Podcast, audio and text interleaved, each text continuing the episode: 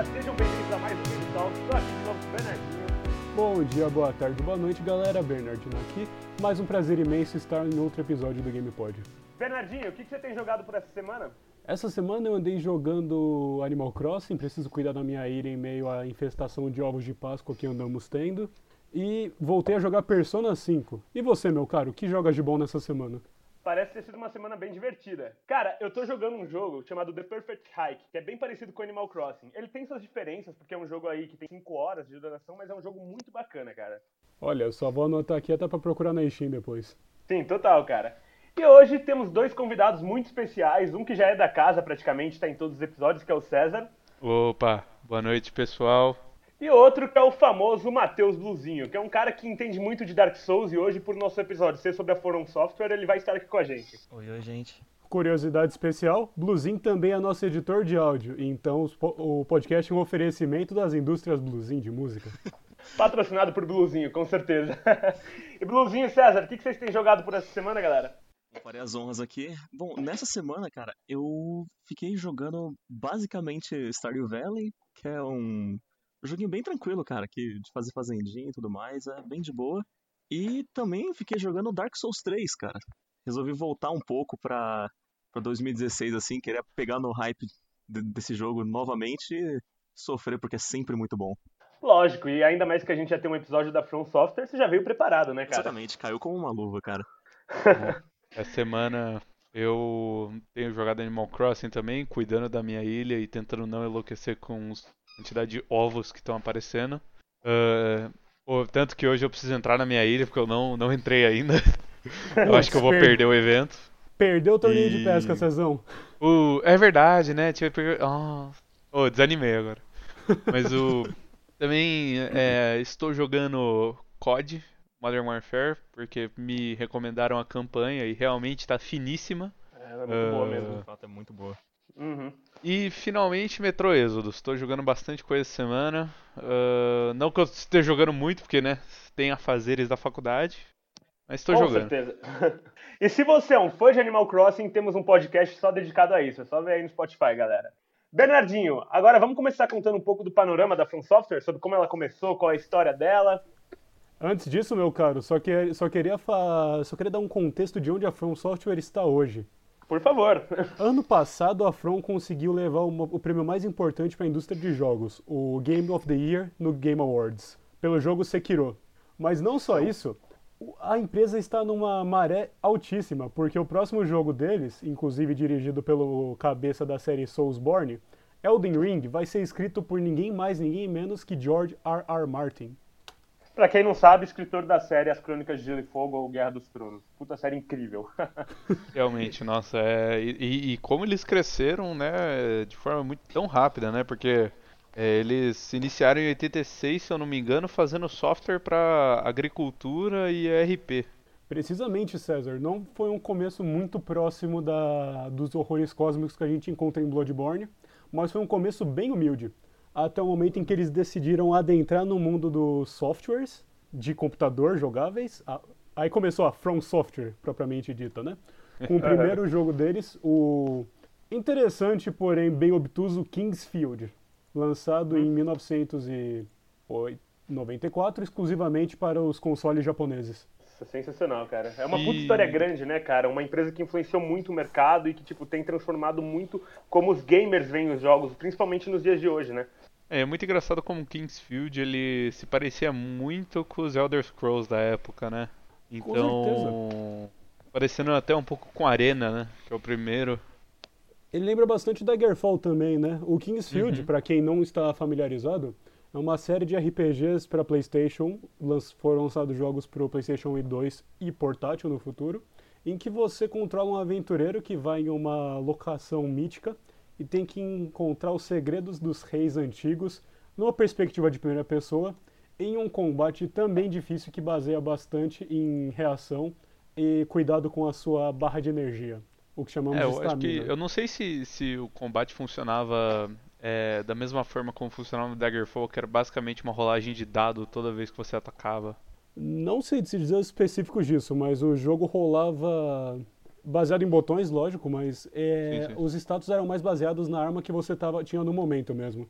Não sei Ah, se era uma tá. rolagem. E pelo que eu fiquei sabendo aí também, o a From Software fez bastante jogo de mecha, né? Aqueles robôs gigantes. Assim, a série Armored Core é propriedade da From também. Ah, o primeiro jogo também saiu para PlayStation em 1997 e esse, ao que eu me lembro, foi um jogo que lançou, teve um lançamento global também. Uhum. E a From também não é estranha para jogos de mecha, porque futuramente eles também fizeram o atualmente cult Metal Wolf Chaos, que agora era exclusivo de Xbox na época, mas agora dá para encontrar fácil na Steam, GOG e outras plataformas. Sim, e eles também fizeram é, o grande jogo de mecha flopado pro Kinect, né? Eu esqueci o nome agora. Aquele jogo, a gente não fala muito daquele jogo. Nossa, eu lembro que eu vi review, mano. O pessoal era. Steel Battalion, Heavy Armor. Esse mesmo. Rapaz, épocas trevosas. Não, não. O Kinect foi. foi um tiro muito no escuro. Foi. E em 2009, né? Porque eu acho que a gente. é, a gente começou a ver uma From do jeito que a gente conhece ela hoje a partir de 2009, não, Bernardo? Com o lançamento do Demon Souls. Ah, sim, o grande Demon Souls, que é um projeto que tem uma carga histórica muito grande também. E não foi a primeira vez que a From já estava flertando com jogos que tinham uma estética mais de terror também, né?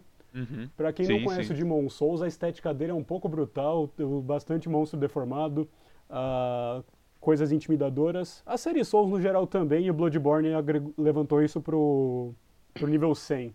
Mas, pra quem não sabe, a From também tinha uma série de terror no PS1, a famosa Echo Knight. Ou não É, tão então. famosa.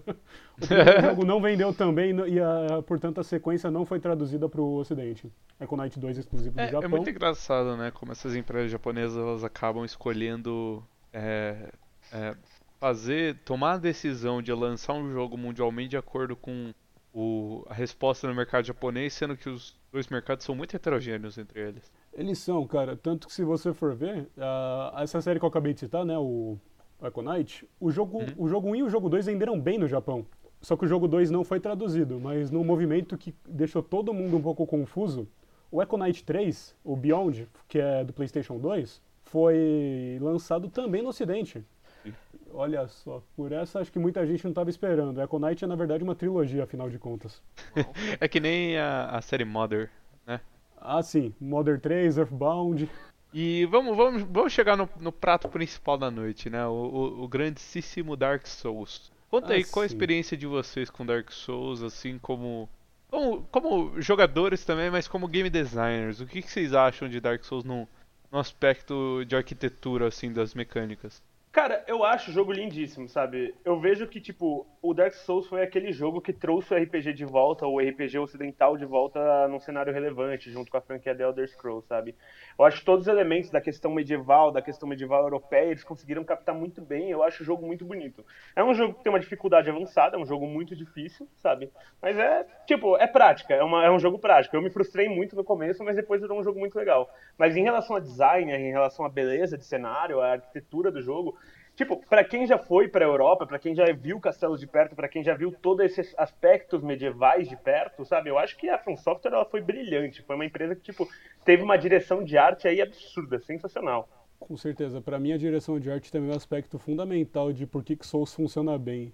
Souls é um jogo singular, né? A gente não consegue muito encontrar coisas que eram que nem ele antes dele ter lançado, e mesmo depois, você consegue saber o que, é realmente Dark Souls e o que, que é um Lords of the Fallen da vida. Uhum. Eu penso que também o, o- Eu gosto muito que a dificuldade do jogo ela não tá baseada muito em sorte. É, na questão de que é, a única razão pra você morrer é a sua skill dentro do jogo, a sua habilidade pra manejar o seu personagem, que, pelo menos na minha opinião, é um pouco difícil, né? Assim, não são controles é, que eu considero muito bem responsivos ou intuitivos, mas eu acho que eles adicionam ao jogo, porque é, é um processo iterativo, né? Você morre, você vê o que você faz errado, aí você volta. Tanto que a própria experiência ela é construída dessa forma, porque, é, se eu não me engano, aí corrija-me se eu estiver errado, no jogo você tem as souls, né? E Uhum. quando você mata, você coleta pra você comprar upgrades. Aí se você morre, você perde essas souls, mas você pode recuperar elas se você for no Exatamente. local da sua morte. E aí, se você Então. morrer novamente, você perde elas de vez e vida que segue. Olha que engraçado que eu, eu, eu notei aqui um pouco. Por exemplo, esse processo, vamos supor que eu tô com tanta souls e eu morro. Esse processo de eu voltar para recuperar minhas souls, eu penso que é um espaço que o jogo te dá para você pensar no que você fez, tá ligado? Você morreu, você tá voltando em direção ao local da sua morte, ou seja, você tá repetindo os seus passos, te dando aí a oportunidade de aprender mais sobre as mecânicas e o combate. Então, eu acho muito legal como essas mecânicas funcionam de morte, é, para realmente ajudar o jogador a, exercitar o seu controle sobre o personagem e aí fazendo com que a curva de dificuldade fique um pouco menor durante a partida. Souls é um jogo que ele ensina bastante sem tutorializar muitas coisas. Você sempre tem um rundown no começo de cada jogo de que, que, são os comandos, o que, que você faz, como você pula, como você rola, como você ataca, esquiva. Mas na prática mesmo, quem vai te ensinar melhor a jogar são os inimigos, porque eles são estrategicamente posicionados para nunca ser overwhelming, você nunca se sentir totalmente impossibilitado de fazer alguma coisa, apesar de você ser intimidado o tempo todo. Mas ao mesmo tempo, todo inimigo representa uma ameaça. Se você bobear, você morre até pro primeiro zumbi do Dark Souls. Hum. Eu acho. É, eu acho muito bom isso, essa questão do jogo não ficar segurando na sua mão, sabe? De. É, nas primeiras fases ele não possibilitar que você morra. É, eu tô sentindo isso bastante na nova campanha do COD, assim, eu tô, tô jogando no, na, na dificuldade Hardened. E cara, o negócio assim é difícil. E se eu não prestar atenção onde eu tô posicionado, eu vou morrer. Então é, é essa questão de você realmente dar consequência para as ações do jogador. É, e não um negócio muito tapado em que, pô, tá, eu, eu tenho esse espaço aqui, eu, eu posso fazer o que eu quiser e, mano, o jogo não vai deixar eu me matar, sabe? Bernardinho, eu saí do, do personagem. E Bernardinho, tem uma coisa, cara, que você fala muito, sabe? Que em nossas conversas privadas você diz muito que Souls foi o Dark Souls foi o jogo mais importante da década passada, que foi um jogo que, digamos, revolucionou a década. E eu acho seus argumentos muito foda, sabe? Argumentos realmente, tipo, pautados em uma coisa muito bacana. Eu queria que você expusesse aqui no podcast o porquê você acha isso e quais são os argumentos do porquê ele é o jogo mais importante da década para você. Claro. Bom, realmente, eu reitero o que ele disse. Para mim, Dark Souls é o jogo mais importante da década de 2010. Uh, pelo motivo de que ele reinventou o modo que a gente enxerga jogos com a mecânica de jogo com dificuldade e a questão narrativa do Dark Souls é, é, é uma coisa que eu acho fenomenal porque ele entra um pouco em jogos como Left 4 Dead ou Dead by Daylight que a gente comentou em episódios passados em que a história existe mas ela tá lá só para quem quiser procurar e o Dark Souls é o epítomo disso né porque a história é imensa, é expansiva, você consegue traçar muitos detalhes, muitas conexões com chefes, localizações, inimigos básicos, armas, itens de uso singular ou itens recorrentes, personagens, personagens que aparecem em vários momentos, facções, locais. Nossa, é um negócio fenomenal mesmo. E uma teoria que eu acho muito da hora sobre Dark Souls, que eu andei dando uma olhada essa semana, é que seu personagem, ele é um Chosen Undead, né? A premissa uhum. do jogo é que você é um bicho especial você não vira hollow, apesar da, de quantas vezes você morrer. Porque seu personagem tem uma coisa de especial. E vocês sabem o que, que é essa coisa? Qual? Tentem adivinhar. Vamos dar um. Vamos fazer um joguinho aqui entre os participantes. Sabe, eu acho que ele foi o escolhido e ele tinha algum artefato junto a ele que permitia com que ele não virasse um hollow. Bom, eu acho que é talvez seja por uma motivação maior assim do personagem. Interessante, tá chegando perto, Bluzinho. E você, cara Elias, o que você acha sobre isso? Cara, chutaria alguma coisa meio destino, saca? Algo que fosse ligado ao destino dele, não sei. Bom, nenhum de vocês está totalmente errado nem totalmente certo, mas o motivo que eu queria levar à tona é porque o seu personagem não vira Hollow porque você tá jogando o jogo. Enquanto ele, que... ele quebra a quarta parede, é isso? É uma quebra de quarta parede, porque analisa a situação. O, no Dark Souls, o personagem vira Hollow quando ele desiste de tentar. Quando a motivação dele acaba, ele acaba se, se deixando levar pela, pelo estado do mundo em que ele está vivendo. E você, como jogador, é o que impede seu personagem de ter esse destino. Então, o único jeito do seu personagem realmente virar Hollow é quando você abandona o jogo e abandona o save dele. Porque enquanto e você, você tenta, consegue ele ver isso acontecendo? Não, é uma coisa mais intrínseca pela lore. Ah, tá. Porque no na trilogia Souls, é, cada um dos jogos eles possuem um protagonista e, tipo, cada um deles meio que, tipo, tem uma um certo porquê de não morrer, como o Bernardo disse, que no, no primeiro jogo a gente controla o Chosen Undead, né, que ele é basicamente o, o escolhido, como o nome já diz. No segundo jogo a gente controla um personagem que ele é amaldiçoado, por isso ele não pode morrer. E no terceiro jogo a gente controla um personagem que já, diferente dos outros dois, já percorreu aquele caminho que a gente está percorrendo antes. Ele já sentiu a, essa chama, né, que percorre o jogo inteiro, mas ele morreu e agora você está de volta para viver novamente isso. Eu acho que esse é o brilho. Cada um dos jogos tem uma motivação, mas o jogador precisa continuar, tipo, jogando. Ele tá envolvido com a história desse jogo. É, e eu acho que é muito bom essa forma do jogo de contar a história é, através do seu ambiente. É, o Elias elogiou extensivamente a direção de arte do jogo e como ele aproveita isso através da sua lore. Então, para você descobrir mais da história, você tem que é, se aprofundar mais no ambiente, que já conta a história por si só. Não, isso é realmente fenomenal. O, o motivo que eu gosto tanto de Dark Souls é justamente esse, ambi esse ambiente do narrativo de storytelling, porque não, Dark Souls praticamente não tem cutscenes. É uma ou outra para introduzir o boss, o final do jogo, o começo do jogo, mas de resto tudo rola ao seu rumo, de certa forma, né? O mundo tá vivo mesmo, apesar de estar morrendo, estar adoecido. E você é uma peça integral disso, apesar de não ser o centro focal do mundo. Você é responsável por, por estudar ele do jeito que você percorre, tipo, à medida que você vai descobrindo novas áreas, encontrando novos equipamentos, itens, personagens. Realmente é uma experiência muito interessante de storytelling. César, e...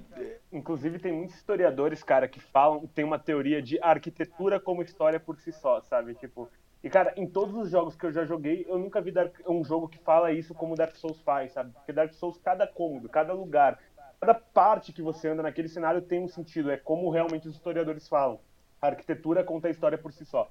E é, uma coisa que eu, que eu sempre não entendi muito bem aí da série.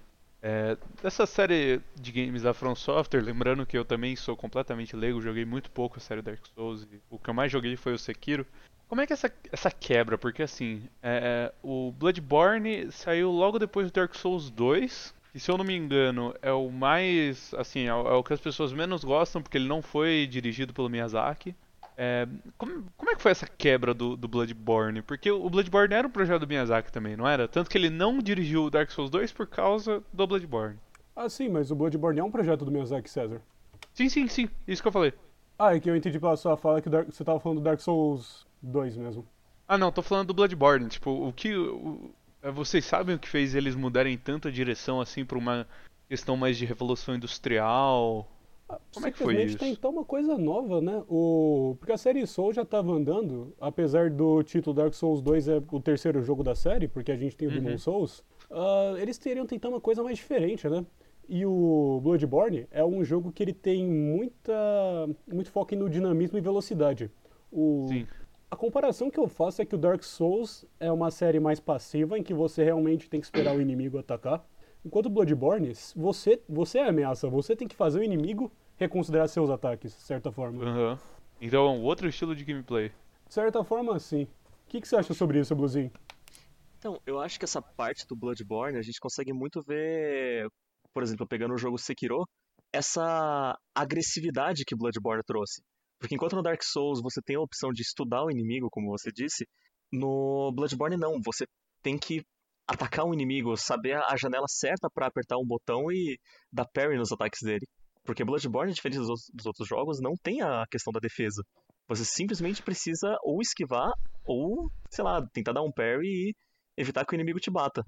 E vocês diriam que então o combate do, do Dark Souls seria mais é, técnico? Assim, seria.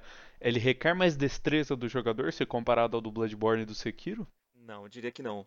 Porque Sekiro é um jogo que eu acho que, diferente de Dark Souls, eu sinto que Sekiro é um pouco mais punitivo até.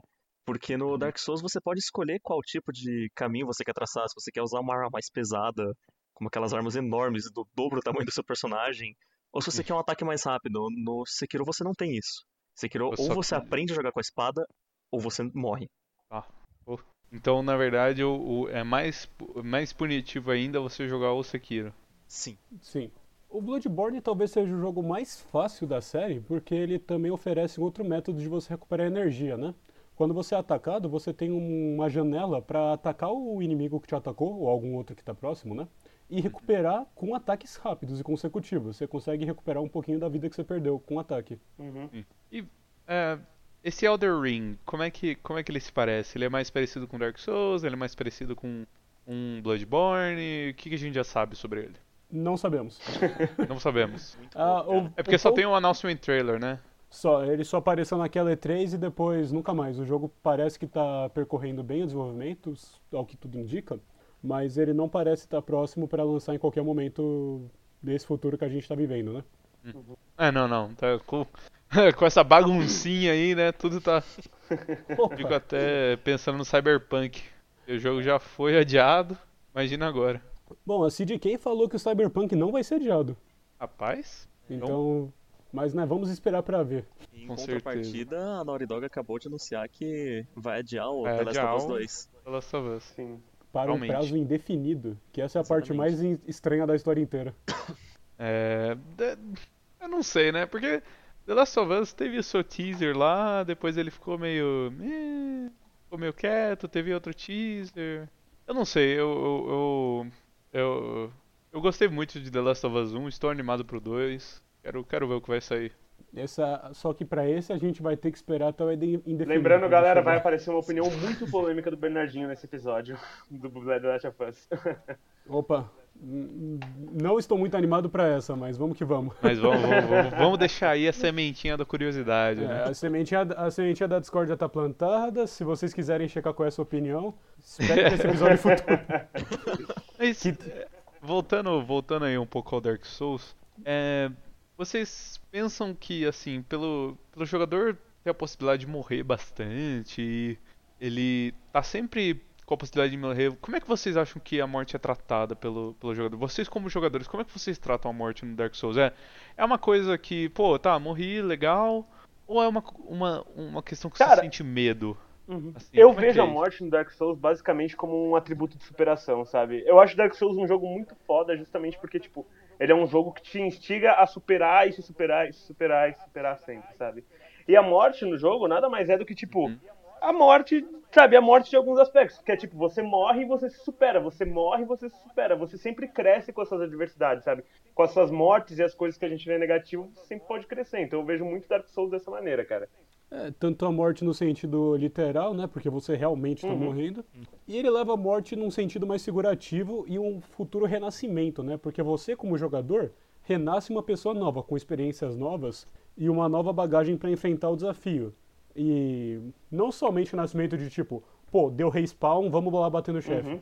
Uhum. Tem um significado maior. Apesar da morte no Dark Souls ser mais presente do que em alguns outros jogos, ela não é destratada como alguma coisa corriqueira. Ela tem um significado muito forte ainda. Ou seja, ela, é, ela não é extremamente punitiva ao ponto de você sentir medo, mas também não é algo que você trata como um evento corriqueiro, tipo, tá, morri, vamos voltar. Tanto pelo, pelo aspecto de você perder a Souls. Então, é, voltando àquele ponto, né, de que. Eu acho que é, é mais um- uma, uma mecânica disciplinatória, né? Para o jogador poder aprender a se movimentar e se comportar dentro do ambiente. Com certeza, o Dark Souls é um jogo que é bem imersivo justamente por isso. Ele pede pro jogador não jogar um é, de um jeito casual, de um jeito tipo, ah, vamos chegar num chefinho hoje e é nóis. Tipo, ele pede um- uma dedicação um pouco maior. Ele pede que você realmente queira jogar o jogo. Que você sente uma meia hora, duas horas na cadeira e fique lá, tipo, imerso, aprendendo os comandos, aprendendo as manhas, os movimentos, as possibilidades. Dark Souls é um jogo que exige de você mais do que alguns outros até. Não é muito casual. Eu penso muito dessa questão da morte no Dark Souls é que é uma coisa muito boa que ela é pouco flexível. Então, é, o jogo não vai passar a mão na sua cabeça se você errou mais de alguma vez. É, se você errar e se você não aprender com o jogo, você vai morrer. Assim, é, é um, a questão da morte é muito binária. Então, assim, é, para você derrotar tal boss com tal arma, você tem que se comportar com essa arma de tal forma. E se comportar um moveset do boss de tal forma. E se você não se comportar de- dessa tal forma, você vai morrer e você vai ter que aprender. E é isso. Assim, então, é, toda vez, voltando também àquele ponto, toda vez que você morre, é por culpa sua, não é por culpa do jogo. O jogo não fez nada diferente. O jogo. É, questão quando eu falo que a morte não é flexível, é que a forma com. Você sempre sabe como você morreu. E você sempre sabe por que você morreu. Com certeza. Não é aquele jogo que você vai se questionar do porquê o ataque do inimigo conectou ou o seu ataque Sim. deixou de conectar. É um jogo que ele roda bem, é um jogo bem lisinho. E se você morreu, realmente é sua culpa e não tem muito o que ser feito. Eu também acho interessante no, no Dark Souls que um, uma coisa que sempre está muito presente é a, é a, questão de tipo de não estar hollow, né? Que, que seria o, stat, o status de morte do Dark Souls. E toda vez que você morre nesse estado mais próximo da humanidade, você vai ficando cada vez mais deteriorado. O seu personagem vai perdendo a sua humanidade que ele restaurou toda vez que ele uhum. morre. E não somente toda vez que você, tipo, você morre, uma marca aparece em, nos mundos de outros jogadores mostrando a sua morte. Então você não é o único que aprende sim. com o seu erro. E sim, outros jogadores podem aprender como evitar Inclusive no Dark Souls 2 a barra de vida ela diminui conforme você vai morrendo assim, consecutivamente. Exatamente. Então eu creio que a morte no Dark Souls ela é tratada não só como um, um simples restart, mas sim um instrumento para contar a história sim. do jogo. Em que o jogador não. Tipo, ele sempre vai morrer, mas ele vai continuar tentando. Eu creio que seja no Dark Souls 2, logo na introdução, é, na cutscene, passa uma mensagem tipo: você vai morrer várias e várias vezes, mas você vai continuar tentando. E é exatamente essa mensagem que o jogo passa: de morrer, errar e aprender com seus erros, depois errar de novo, porque tem um novo obstáculo para você tentar ultrapassar que você não aprendeu ainda. É, eu acho que é legal analisar também como ele constrói essa persistência, porque assim, é, o jogador não vai fazer aquilo porque ele quer. No, no, no quesito de. É, alguém não vai ficar tentando jogar um jogo o jogo não dá uma razão para essa pessoa fazer isso. Então, e eu gosto muito do sistema de progresso do Dark Souls, em que quando você passa de um boss, é, você recebe aquele hum, prêmio que é lore, um novo ambiente para explorar, ou seja, mais história. E hum, isso eu vejo muito bem construído no, no Resident Evil 2 é, e no remake também, onde Cada porta que você destranca, cada local novo é, um, é uma coisa nova, é uma exploração, te dá uma animação. Eu é, acho que o Dark Souls um ele evento, né? É, então, é um evento. Então, e o Dark Souls constrói essa persistência através disso, de você ter mais história, de você ter novos ambientes. Rapaz, percebi uma coisa agora. Tem algum episódio que a gente não mencionou Resident Evil até agora? Rapaz, é. é Acho que é um jogo, jogo que bom é todo assim, mundo, né? né, Bernardinho? Pois é. Pois é, mas não vamos entrar nessa tangente de novo. Rapaz, acho que a galera já tá, tipo, ficando um pouco impaciente é com a gente eu com Euro Truck Simulator. Pois é, mano. ouvintes, joguem Euro Truck Simulator, é muito ah, bom. Ah, não, bom, É, realmente, é, é, um jogo bem, bem, bem propício para a época que a gente está vivendo, né? Pelo menos você né? consegue né? sair e explorar sim. alguma coisa. Agora, voltando para Dark Souls, meus amigos, qual nota cada um de vocês dá pro jogo em comparação a todos os jogos da década, mais ou menos? Oh, mas como, como trilogia? Como trilogia, Dark Souls... meu amigo. Eu não, eu não sei se, se vale muito da nota. É, acho que é eu... interessante a gente ranquear nossos Dark Souls preferidos, né? Incluindo o é. Bloodborne é. e o Demon, então pra quem isso, jogou. por favor. Sekiro tá Não, não, só Dark Souls, cara. Ah, uma pena. Não, é, mas não é From não. Software, pô. Vai, tudo bem, vai, Sekiro deixa também, Sekiro. Vai, só...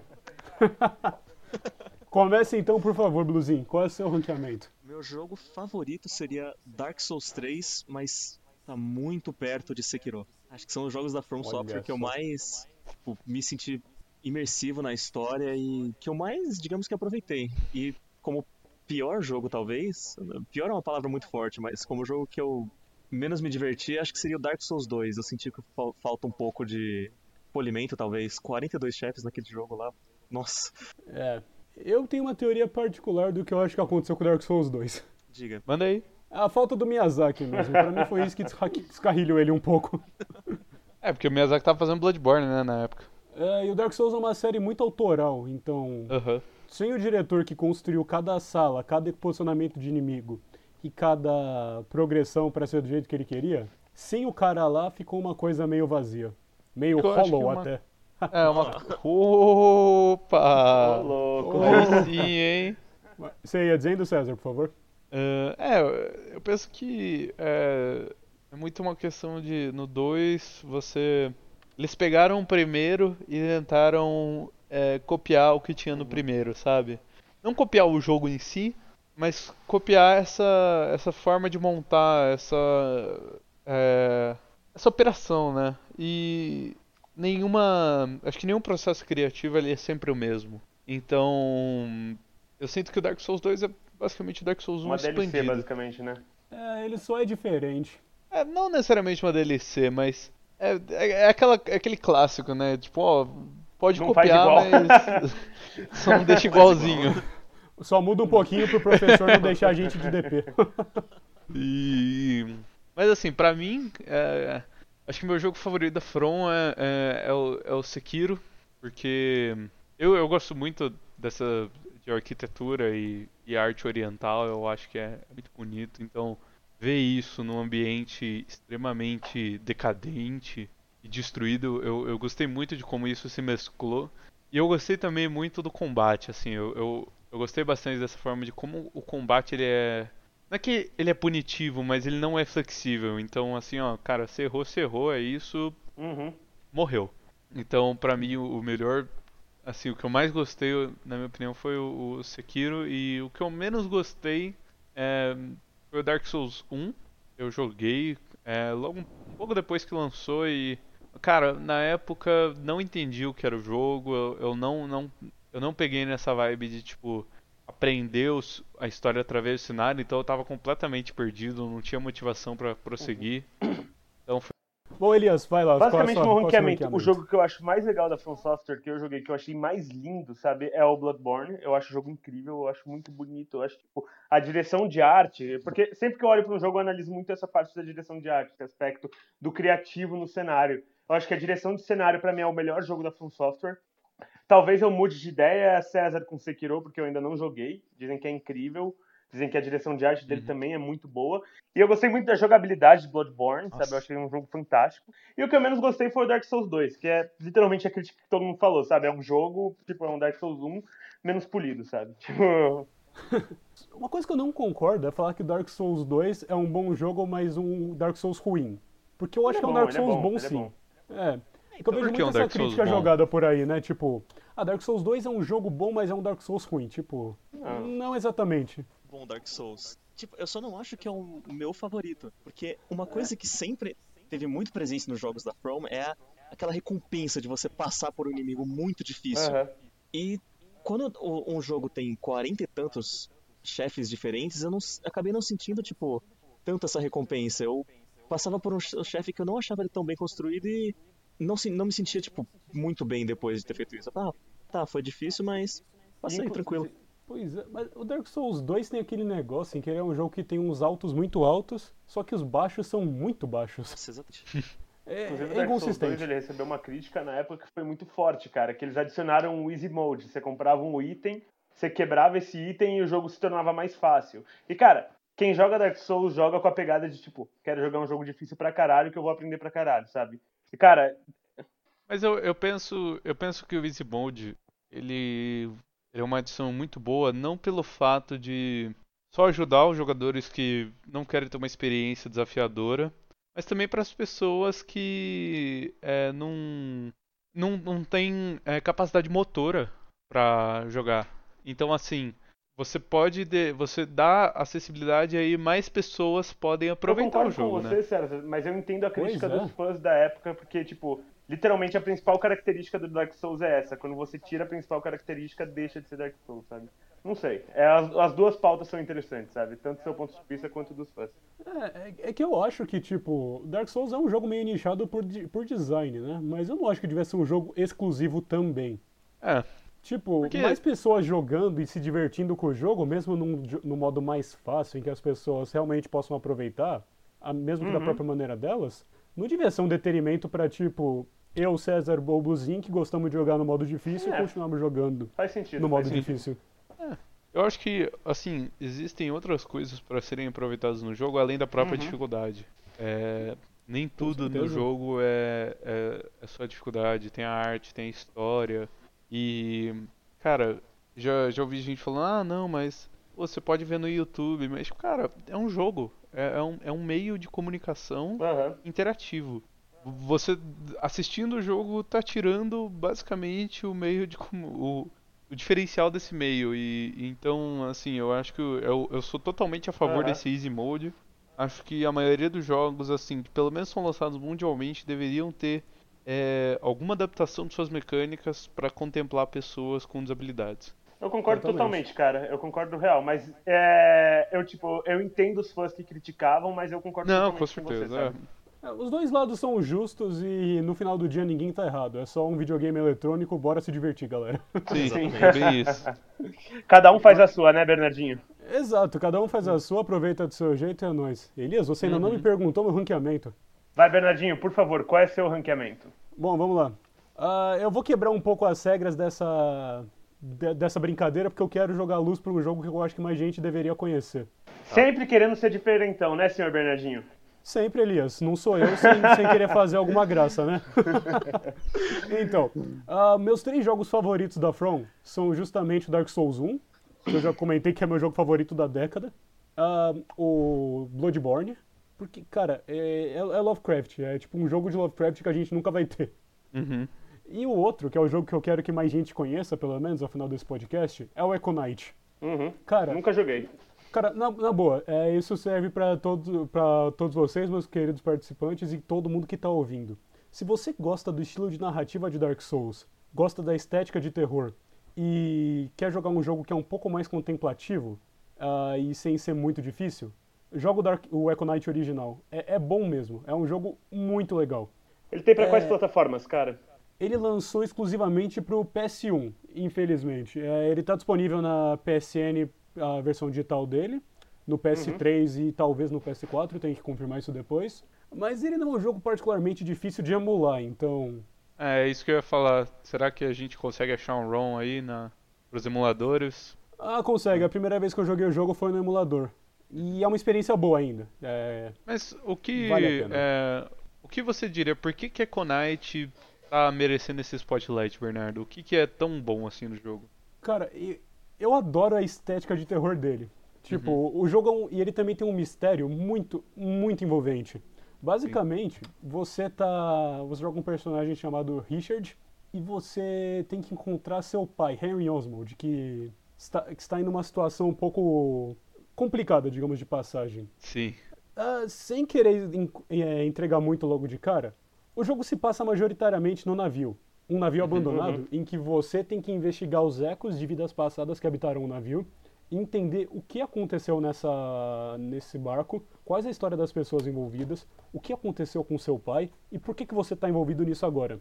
E a gameplay dele é em primeira pessoa, é, então os controles realmente. Você, vai precisar de um tempinho para se adaptar se você for tentar jogar com um mindset moderno.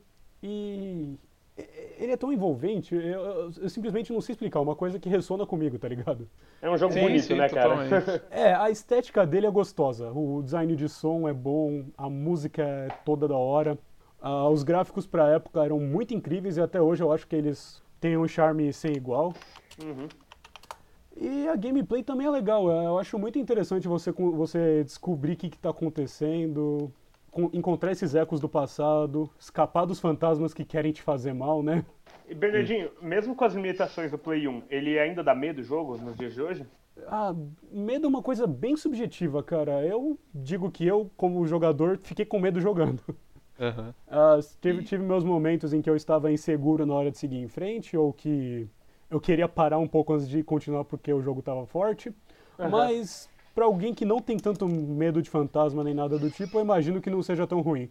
Não, e também é, eu acho incrível uma empresa que foi criada a partir de um acidente de motocicleta. Então, assim, não sei se vocês sabem, mas o, o fundador né, da From Software, que não é o Miyazaki, e eu esqueci o nome do cidadão, ele fundou a From Software a partir de um acidente de moto. É o Naotoshi-zin. Isso, esse cara. Ele sofreu um acidente de moto e aí com o dinheiro do seguro ele abriu a From Software e, mano, começando a fazer esses, é, esses programas de para agricultura e para produtividade, faz uns pedaços de ouro desse, né? Engraçado. Galera, eu sei que o papo tá bom, mas vamos fechar o programa agora? Acho que tá Tudo, tudo que é bom acaba, né? Tudo Pois que é bom é. acaba em algum momento. Luzinho, César, Bernardinho, gostaria de agradecer vocês imensamente por estarem aqui com a gente de novo, sabe? Bernardinho, meu parceiro de casa já, também queria te agradecer, você foi muito importante hoje, foi muito legal o programa. O papo com certeza rendeu, foi muito divertido. E muito obrigado, gente. É isso, muitíssimo obrigado. Queria aproveitar também o encerramento para dar um shout-out pro fã de Dark Souls mais foda que eu conheço. Jeto, se você tá escutando isso, você é o cara, mano. e para você, ouvinte, muito obrigado por ouvir a gente até aqui. Espero que você tenha se divertido muito. E semana que vem a gente tá de volta com toda certeza, né? Até, pessoal. Boa noite. Até mais, gente. pessoal. Boa noite. Até o próximo episódio.